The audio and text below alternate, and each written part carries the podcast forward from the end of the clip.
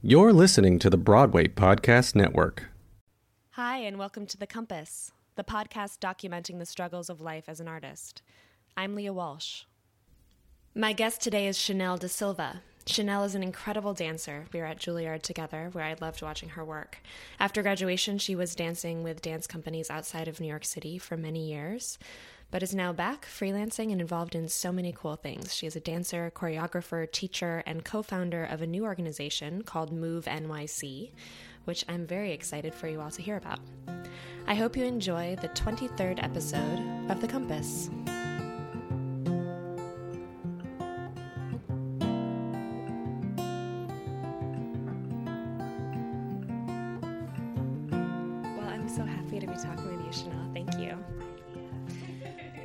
So, what is the dark side for you as an artist, and how do you try to keep yourself from going there?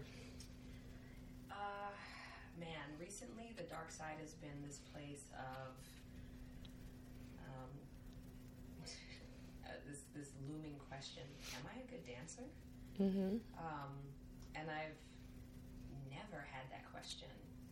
You know, I've, I've, I've of course we've all dealt with self doubt.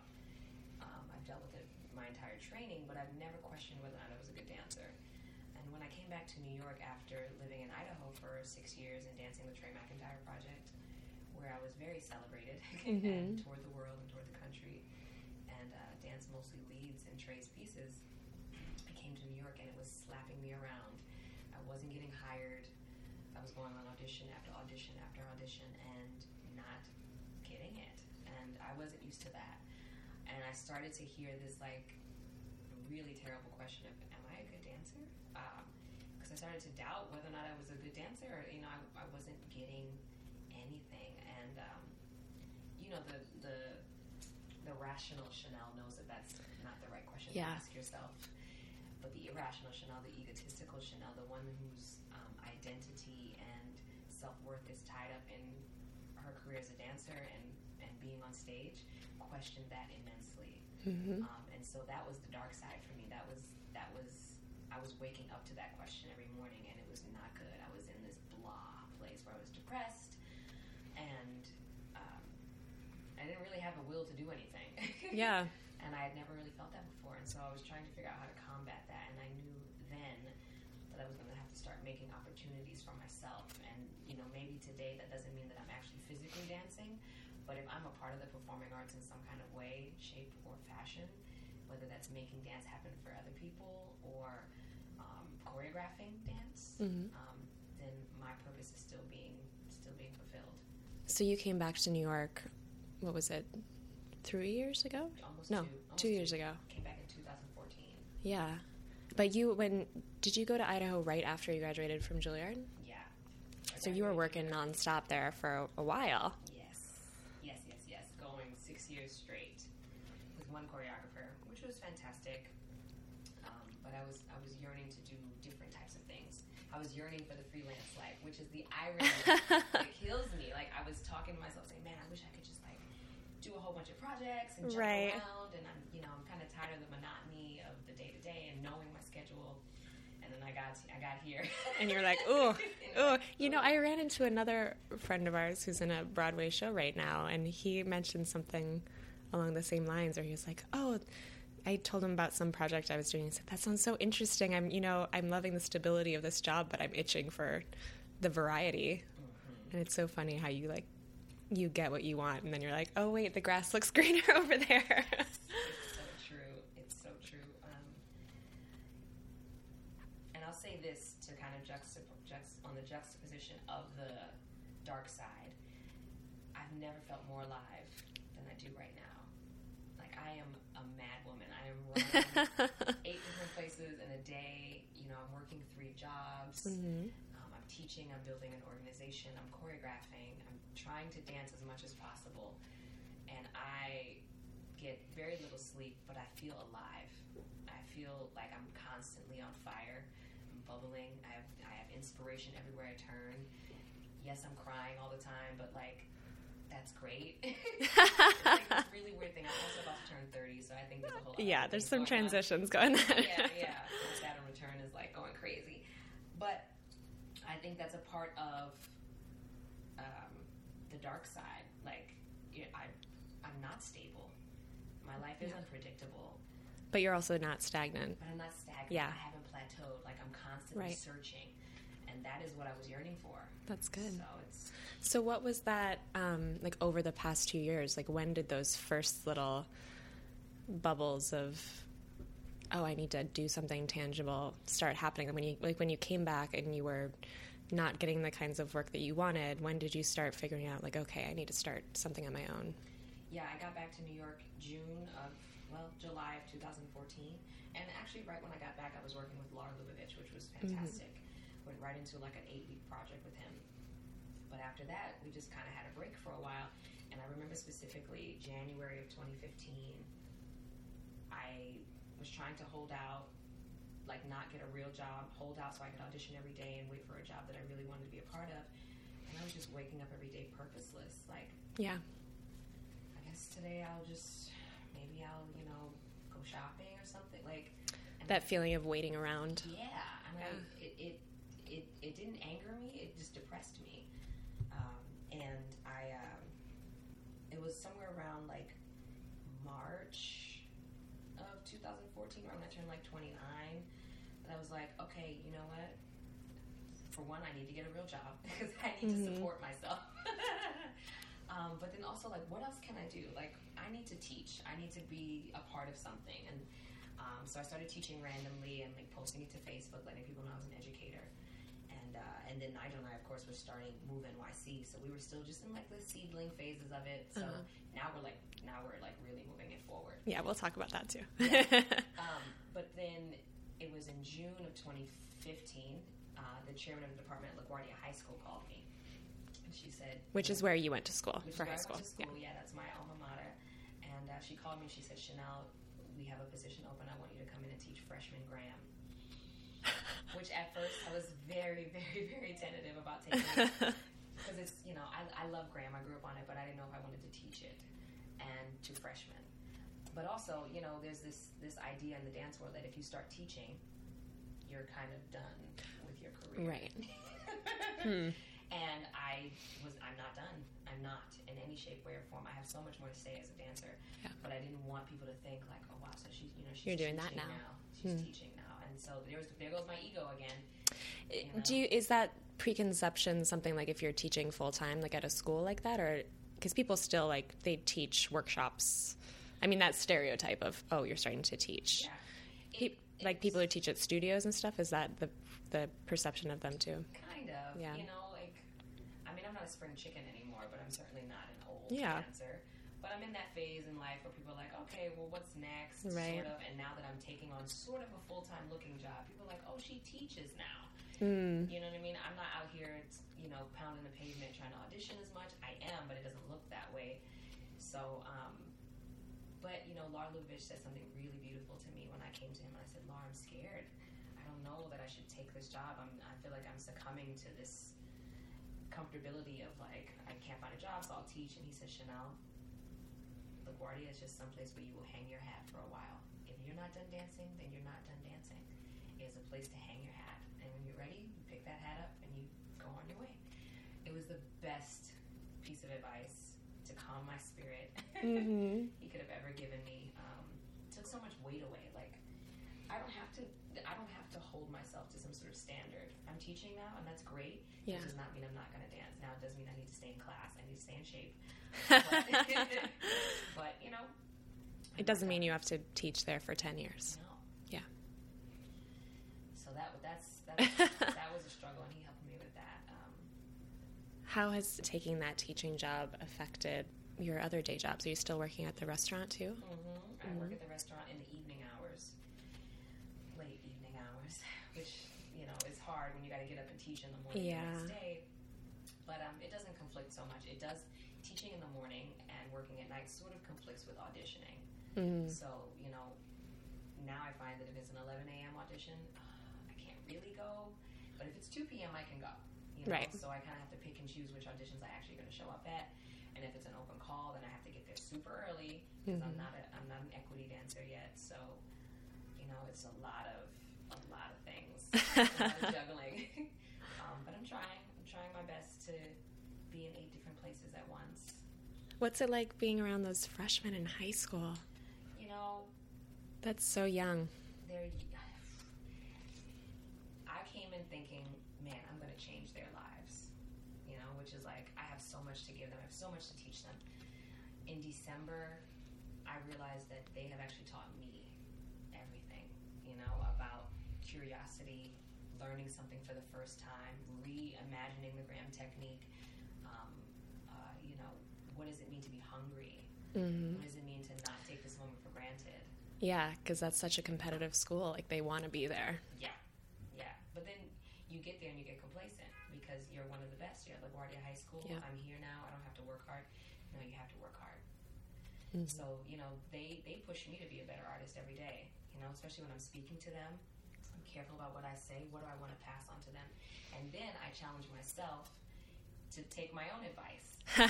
You're know? like, oh, I just heard that come out of my mouth. exactly. You know, I tell them not to be dowdy and to own their space. And I go to this audition and I'm standing in the back. right. Hmm. You're like, okay.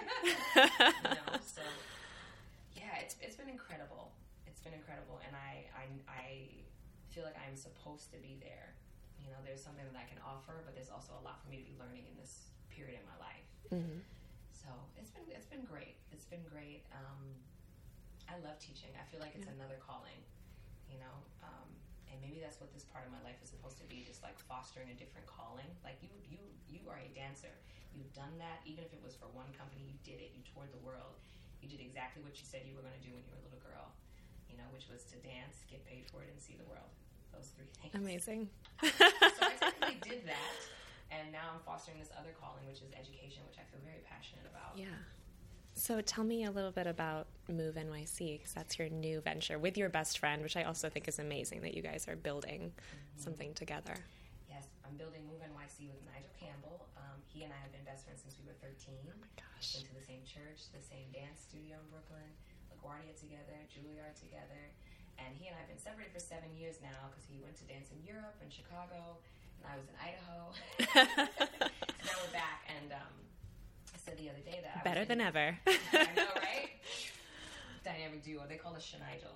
I love it. Um, I was in Sweden and I said, Nigel, what if we need to give back to our community? Like, what can we do? And you know, what can we do? Mhm. So we just we decided to give back to the dance community and to do that via the training. And so Move NYC is a three week summer dance intensive, and we're hosting it August 8th to the 27th at the Gibney Dance Center, 280 Broadway.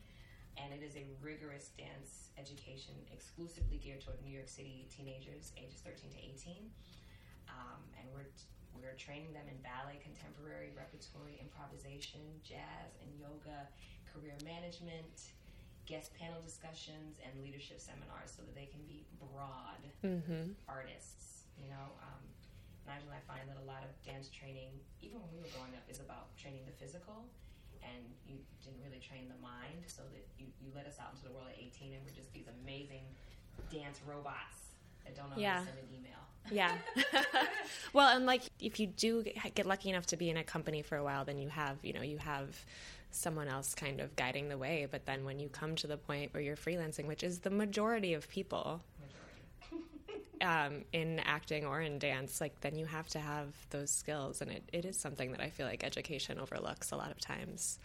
It's like how and how do you create your own work and something that's going to feed you and communicate with other send emails communicate with other people that's great Yeah, so we want to give that to, to our young people before they turn 21 or 22 when they're leaving college or even 18. Some Mhm. people are doing a full career at 18. yeah do you already have um, all of your teachers and stuff lined up or are you still working on it Still working on that, you know. i know it's hard to plan ahead when you're exactly. and all of our friends are artists. also freelance artists, so they're like, I don't "Ask me in, know. like two months. yeah what i'll be doing in august exactly. So it's kind of hard to nail people down, but most people are like, yeah, we're everybody is on board. Yeah. So when we call on them, they're like, yes, I want to do it, but like they don't know exactly if they can do it or how So- they can help or how yeah. they can help. Yeah. So a lot of people want to volunteer, and so we're just asking for help any way we can get it. You know, more hands on deck, the better. Mhm. Um, but yeah, we need to nail down our teachers. That's something we probably need to do. Um, but the, the most amazing thing about this to me is that you're trying to offer it completely free, Mhm. um, which since I had the pleasure of coming to your um, launch party or whatever it was for Move NYC and hear you guys speak about it and how important that was. Because a lot of dance training is so expensive and becomes about your parents' income level, basically, when you're young. Mm-hmm. But that also brings a really heavy weight on you guys to bring the fundraising, which is such a feat to tackle. So, how that's not like the creative getting in the classroom part of it. how has that been so far? Exactly. Nigel and I just spoke about this. We have spent so much time actually trying to figure out how this program is going to function financially that we have gotten so far from what we're actually going to teach these children. Right. so we still have time, but we're gonna, yeah, we're gonna get back to that. But uh. you know, because um, that's the fun stuff. That's the that's that's the stuff we know how to do. Um, but actually, Leah, you know, so many people believe in Move NYC and the vision for it and the mission that we've actually raised close to two thirds now. Oh my gosh! Fundraising goal. Um, at our at our event Mix Mingle and Move NYC, we raised over seven thousand dollars. That's amazing. That's incredible. We're so humbled and honored that you know people believe in it and they understand the necessity. Um, and honestly, it's a lot to get this money together, but I believe that these talented young people are worth it. They're worth it. They're totally worth it. If we can offer it to like you know the next Misty Copeland, mm-hmm. the next Mikhail Baryshnikov, who knows? You know, like to say that we found that gem and helped them on the path to their success, that's it for me. Like that's my legacy. So it's it's totally worth it for me. Like I will, you know, I will.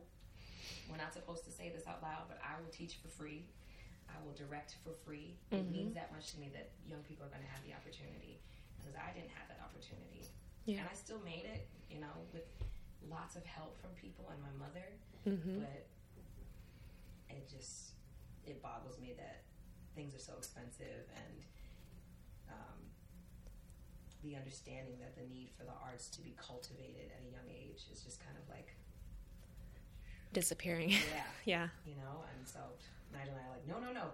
How do we how do we pull that back to the center? Yeah. So so it hasn't been it hasn't been too overwhelming dealing with that side of it. It hasn't been.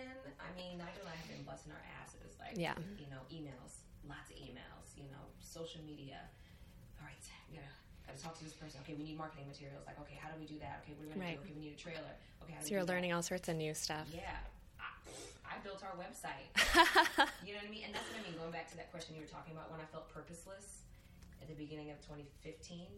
You know, now I'm not necessarily dancing, but when I'm at Starbucks and I'm building our website, gosh, I'm on fire. Yeah, and you get to see the result at the yeah. end. It's wonderful. You know, and it's only so, a year later. That's incredible. Oh, yeah. For dancers, it's so intense that you have to stay in such physical shape. You like you just can't mm-hmm. lay your instrument down. you know, you have to be yeah. working all the time. Um, I'm not exactly sure what my question is, but how does that does that give you any structure to your life that is helpful in keeping you motivated? Like oh i don't i don't have an audition to go to today but i can i can go to the gym or i can go to a class and like does that give your life shape? It does in a way. actually. It does. And when i was really depressed i also you know someone said to me at that point they were like when's the last time you took class? Like, yeah. when's the last time you actually moved your body? When's the last time you picked up your instrument? Mm-hmm. and i realized at that mo- at that moment i had not picked up my instrument in maybe six weeks. Mm-hmm. i had gone to the gym. I did my little treadmill and but I had not picked up my instrument and fed my artistic soul in six weeks. And I that was the first time in my life where I realized, for good and for bad, that my happiness was tied to my artistry. Yeah. Tied to my dancing. Um, and it kind of scared me because like when when I can't dance anymore, what am I going to do? right. You know, when I get to like you know fifty something. I guess there's a difference. Like that is the dangerous part with the dark side is like when you tie it to your art. Mm-hmm and commerce in an unhealthy way. Like if someone else isn't paying you to do your art, then your happiness is like down in the dumps. Yeah. Um, I guess the challenge is to try to keep that tie healthy, where it's just tied to like if I can move for myself, if I can dance with friends, or if I can act with friends, like then my happiness is still in my control and not just if some casting director recognized it or not, you know. Exactly. But it's easy to it's easy to do that sometimes. yeah, it was a good learning experience for me because I've been dancing since I was three. Yeah. Oh my So, gosh. I mean, my my everything, my happiness, my self worth is tethered to dance, and I realized that that was a really good thing and really bad thing at the same time.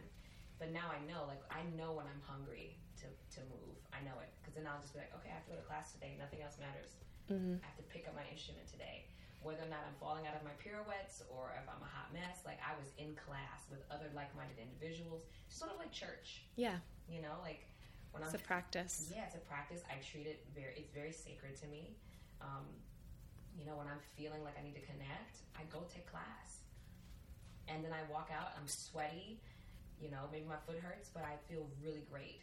And I'm like, okay, great. Took class today. Now I can like go do this website. you know, it's like a. I don't know. It's weird. It's weird. I need it. I need it. So I realize like I'm gonna have to do it for the rest of my life, whatever that means, in whatever capacity I can do it. Whether I'm just taking half the class, I'm gonna have to move around. that makes me want to go out and uh, meet some older dancers and see how they Oh yeah. what they do in their 80s. You know. I don't want to be one of those I'm crazy curious. of the '80s though. Not, I didn't say crazy, but because they are. But how they how they fulfill that desire. You know. Yeah, I mean, some age. of my mentors, you know, like some of my teachers at Juilliard are still in class, Mhm. you know, and they're not crazy. They're just like, this is my this is my art. Yeah, your me- meditation and yeah, you know. But then there's the ones who are like trying to hop around on their pointe shoes at 85, and I'm like, you got to save your hip at that point. Yeah, right. Just save it. Just, just have a seat. It's okay. But um, yeah, that was a great learning lesson for me. Just w- what my art actually means to me, and then how how like you said, what is the healthy side of that, and what's the unhealthy side of that? yeah. Because the unhealthy side goes to my dark side, which is like you're not a good dancer. Mm-hmm. You're not fulfilling your dreams, and no one else said that to me. No one else said it. It was Chanel talking to Chanel like that, and I realized how egotistical I was.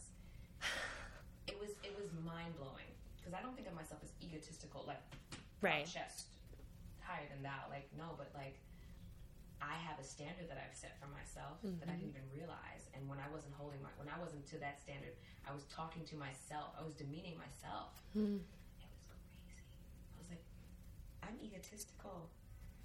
My ego, like I need to check my ego. I need to be kind to myself. Yeah. It's really easy to beat up on yourself. It was scary. You know, sometimes I, if I'm in that place, which I, I said something very similar, I was aware of it, but I said something very similar to someone yesterday. I was like, sometimes I, I'm a, I'm having this imposter syndrome, and sometimes I'll be like, am I, am I a good actor? Even though obviously, like we've all had the training and done the work, and we know we can do it. But those moments when you really go to the self doubt, and you're like, am I? The- Is the world trying to tell me that I can't do this? And um, every once in a while, if I voice one of those things, Frankie will be like, "Be nice to my wife." I'm like, "You're right. You need to. I need to be more kind to myself."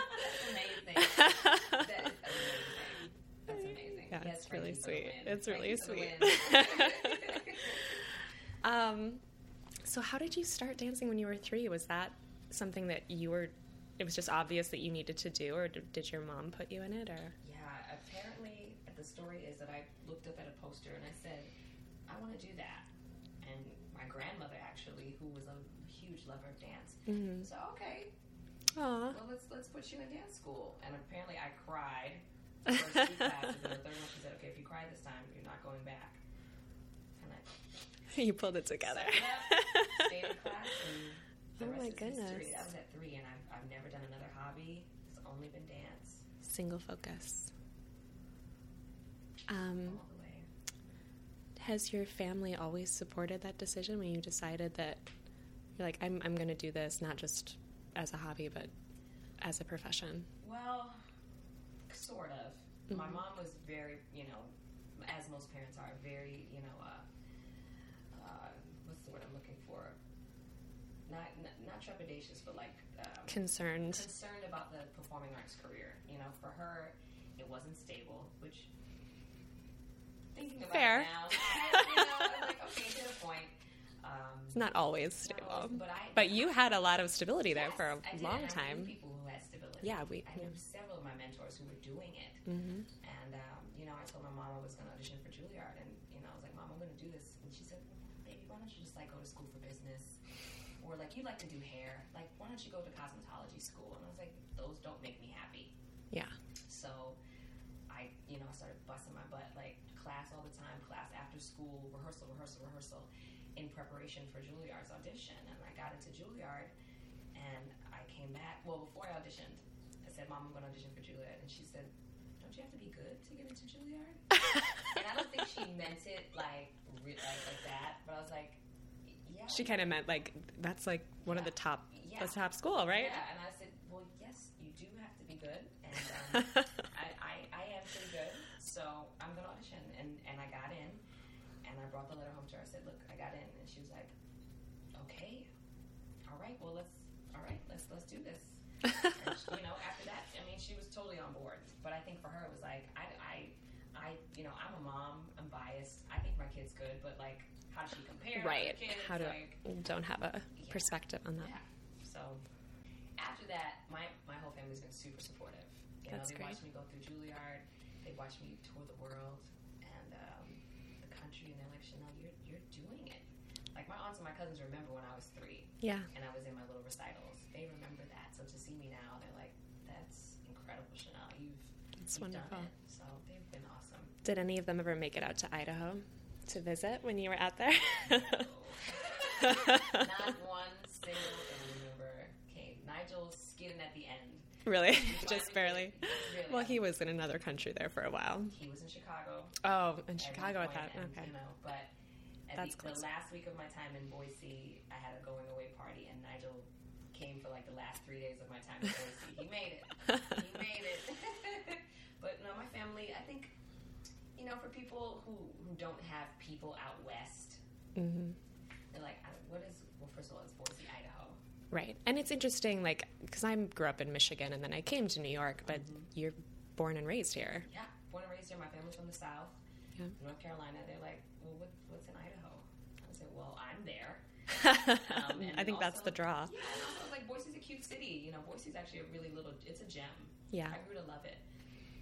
And the city actually has a lot to offer. I can show you like outdoorsy stuff, and they were like, well, you know, we'll we'll get out there sometime.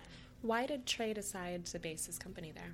Oh, it was a he, it was a brilliant idea. Um, before he became a full time company, he had a um, sort of a summer project, and they toured to Boise a couple of times because he had a friend who lived there, and they were so welcomed and celebrated by the Boise audience that when it came time for Trey and John Michael, who was the executive director at the time, to choose a home base, you know, of course they could have been in New York, of course they could have been in San Francisco or Houston. You know, they had people who were offering them million dollar offers to base in these big cities.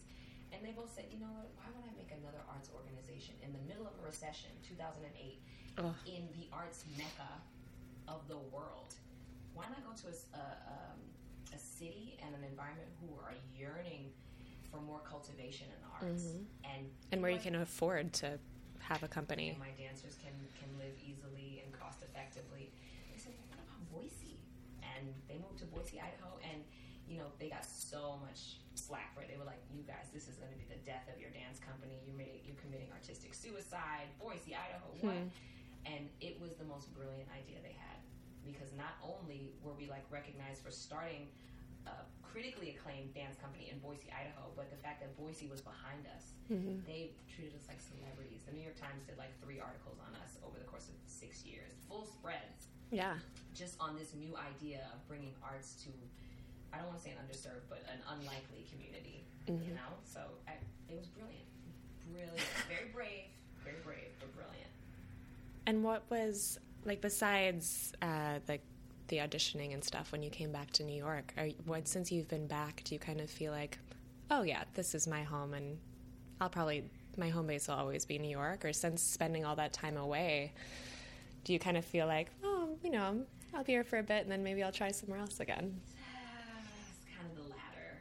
Um, I don't know. I, I know that the work could take you anywhere, but if you had your choice, If I had my choice, I love New York City. I love that I grew up here. I love the melting pot that it. I don't always feel like it's a sustainable life yeah, um, to live. Uh, I wish that it wasn't so expensive. I wish that I could see building a family here for real. Yeah. Um, you know, those are things I think about. Um, will I always be tied to it? Absolutely. Now that we built Move NYC, I think it should always be New York City based. I'm a New York City native. I will always be tied to New York, but I don't know that I will always live here. Especially now that I've lived somewhere else and I know what I can get for my money and I know Yeah. what quiet sounds like and I know what fresh air smells like. now that I know that and I lived it for six years, you know, yeah. yeah.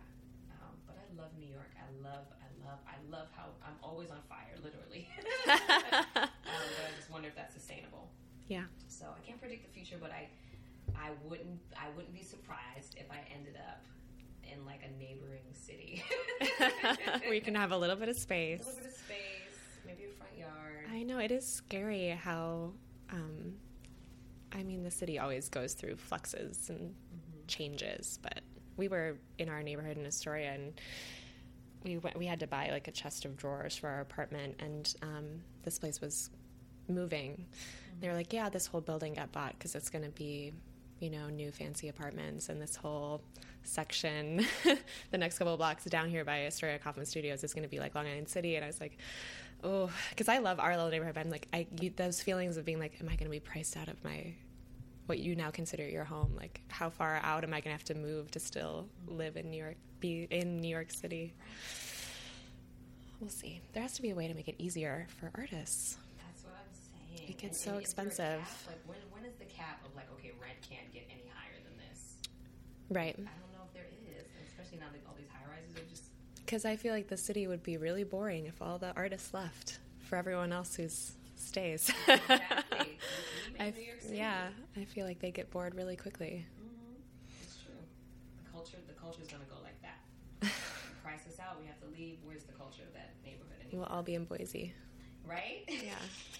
Listen. Oh, um, so you said you've been choreographing some too. yeah. Do you enjoy that? I love choreographing. I Yeah. choreographed quite a bit in college, and then when you leave school, it's a little hard to find studio space and find dancers and find the time to choreograph. But I've been choreographing quite a bit over the last, goodness, well, over the last eight years, but more so this these last two years. I just did a piece on Harvard Dance Company. Mm-hmm. Um, I'm doing a piece this spring on LaGuardia Dance, LaGuardia, LaGuardia's, uh, LaGuardia Senior Dance Concert, and uh, where else have I choreographed? Oh man, um, Brooklyn High School for the Arts. Um, I've made pieces out in Idaho for Idaho Dance Theater.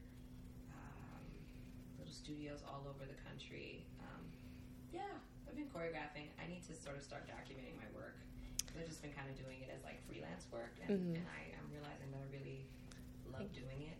To have like a portfolio. Mm-hmm. Mhm. Um, so yeah, I, I like choreographing. It's it's one of the more scary things um, that I do.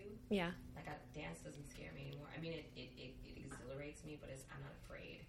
And to teach, I'm not afraid either. But choreography, I feel challenges me. It's like you know that that saying like do something every day that scares you. Mm-hmm. So I want to start choreographing more, so I can get less tentative in the studio. I can just sort of like bare my soul and make work that I believe in, rather than you know trying to make something somebody else will like. Right. So is it the actual um, making of the moves and doing it, or is it kind of being in that that leadership role? Oh, That's scary. Moves. Yeah. The making of the moves, like getting in there and like you know you've got all these beautiful dancers looking at you, waiting for you to do something, so they can Mm-hmm. learn it, and you're like, okay, well, what am I gonna do? Uh, and then you think ahead. You're like, okay, I to put this on a stage one day. Like, the audience gonna like it? right. But I have to remove all of those other thoughts, all the chatter. I call it the chatter. Move the chatter out of the way and just make work that you believe in. Are there any specific challenges that you've found um, being a female dancer? As a like, I know you've observed like your close friendship with Nigel, and um, is there anything going on right now in the dance world that you think needs to change for to make it a little easier for the the women? Um, I, I always, I always struggle with this this question because I've never personally had any. Well, that's not true. I just always was, was outspoken about it. Um, I find that as a female, you you have to make yourself seen, and I tell this to my students. Um, somewhere in, down the line, the men became super aggressive in the dance world. Like they're they're gonna. Curse? Yeah, go for it. Yeah. gonna fucking go for it, and you will watch them. And I don't know if that's Like in leadership positions or just on- the on other stage. dancers? Yeah, Mm. like in class, on the, like coming across the floor, and, Huh. and they are there. You can't miss the men. And then the women are just kind of like, yeah, we're dancing, but like you know, We're gonna be polite. Yeah. Isn't that word? It's a crippling word. It is, and I suffer from politeness. Me too. Um, but I found that like, oh, okay, I can't be polite. I have to. I need to go with the boys. So I let the girls go, Hmm. and when we go across the floor, I'm dancing with the boys because I want to dance with them. I want to have their energy. I'm still a woman, but I want to be in the same energy field that they're in. Hmm. Um, because as a woman, because there's so many of us, hmm it's sometimes hard to get seen. And so I made sure that I was seen. I want to be seen. So I dance like I want to be seen. Um, and so for the dance world in general, there's always, it's so interesting for a, a, a genre that's full of women, it's mostly directed by men. Yeah, that's that's what I've heard. So interesting. Um, but there have been new initiatives, so like like we're all the female choreographers, you know, um, and I love that we're all the female directors, so that we can like say, you know, ladies, like we, we can do that too. We can be in director and leadership roles. Like it's it's not it's not a thing. Um, but I think that starts from like when you're in class and you're around the other men, like that whole polite thing where mm, I, I could say this, but I'm not going to say it. No, I'm going to say it. Or if I don't say it, you're not going to not see me. hmm Um, and I teach that to my students, my my female students. Um, That's great. so yeah, I I know that there is a struggle, but because I've always decided that I'm going to be seen, I've never so much like not gotten something because I wasn't a man. Yeah. Well, there's. I guess part of it's also that yeah, there's just so many female dancers. There's a lot of us. Yeah. I mean, we have that with acting too. there's like very few roles, but so many women. Um, is there anything like when you feel yourself, you're in the dark side and you need to pick, change your day, turn your day around, or is there anything that tangible things that you reach for or do over and over? A certain book that you read, or an album you listen to, or a place you like to go? I try to, after not getting an audition, after I let my self loathing pass, because I let myself feel things now. I don't compartmentalize like I used to, or pretend I'm not upset. I let myself cry, and then I get dressed, and then I go take myself out to eat. Mm-hmm. Um, it usually is ramen. Comfort food. yes, I have a comfort food date with myself, um, and let the feelings pass, and then I try to go to a movie. Yeah. I try to sit down and lose myself in some art. Um, and that helps. That helps me back away from the edge, back away from the cliff, to do things for myself that I really enjoy right after rejection. Hmm. Um, I love that. so that, that has helped me a lot. Um, and then I, I just really try to remind myself to be to be kind to myself, and um, and that most times these auditions like has nothing to do with you and your talent. It's just who they know, who they're looking for, what they're looking for. All things I've told my students before, but when you're in that room, it's so different. Yeah. So I just try to remind myself of that, and then go have some food that I like, take myself to a movie, and then Move on. move on. Yeah. and then go to the next audition next week. Do it again. And then I also wanted to ask if there's any works you've seen lately that you want to recommend. Anything? Anything, yeah. Oh man, well I saw Hamilton. Yes. Incredible. The best. Um, even after people have like hyped it up so much, it was still. it deserves it, right? You know, you go to a movie, people have hyped it up. You're like, no, so didn't live up to good. So Hamilton good. Totally lived up to the hype. Um, The choreography is great too, right? yeah, choreography is great. So good. The book, though, I mean, Lin Manuel, He's incredible. he's brilliant, and actually really inspiring. hmm He wrote, he wrote it and starred in it. He made himself the lead, Yes. and I said, you know what? He might be onto something. Speaking of putting yourself in your own work, yeah, um, yeah. I know. So Hamilton was dope. I loved it. Um, I don't go to enough stuff, partially because it's so expensive. Um, it inspired me to, to to sort of like look for inspiration. You know, like I know the fact that he read that book and oh, I see similarities here, and I could see it through this completely different lens. Yeah. That's incredible. and then like I'm gonna set it to rap. hmm So something I feel passionate about with this really amazing story, under undertold story. Brilliant. Trust your crazy ideas, but also like find inspiration. It's making me like, okay, I need to read more books. Like I need to go to the museum. Like you know, it's like that. Um, what was that random art exhibit we passed when we were at Colin's bachelor party? Oh, like the drift. What was The it? Driftwood, driftwood, or like petrified wood, or Yes, something?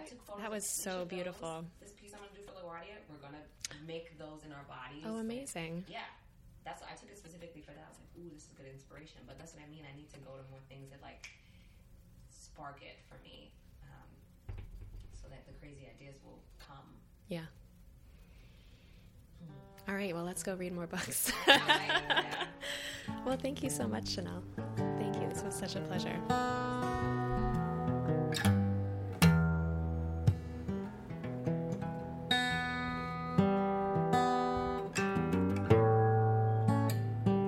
Thank you for listening to the Compass Podcast. I'm Leah Walsh. More episodes are coming soon. Please look for us on Facebook and iTunes. I'd like to thank the following people for their generosity. The Compass cover art is by Kim Miller, music by Brendan Spieth, audio assistance from Nick Choksi, and a special thanks to Frankie J. Alvarez. See you next time.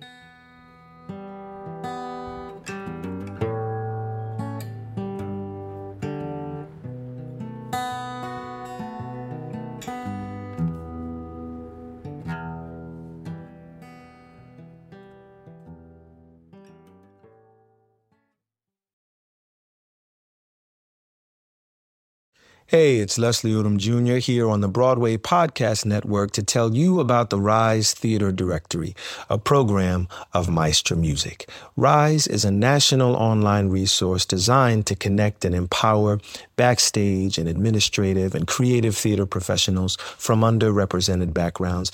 If you work or aspire to work in the theater community, this can help you find your next project. And if you hire theater professionals, search the Rise Theater Directory to find your next team. Create your profile now and get more information by visiting risetheatre.org. That's theater with an R E R I S E T H E A T R E dot org because only together we rise.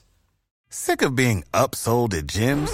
My guy, you're currently a base member. For $90 more, I can upgrade you to our Shred membership. For 130 more, you'll be a Swole member. And for just $300 more, you'll reach Sweat Platinum. At Planet Fitness, you'll get energy without the upsell. Never pushy, always free fitness training and equipment for every workout. It's fitness that fits your budget. Join Planet Fitness for just $1 down and $10 a month. Cancel anytime. Deal ends Friday, May 10th. See Home Club for details.